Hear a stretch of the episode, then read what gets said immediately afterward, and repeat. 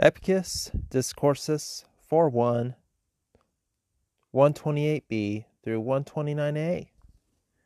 The unrestricted person who has in hand what they will in all events is free.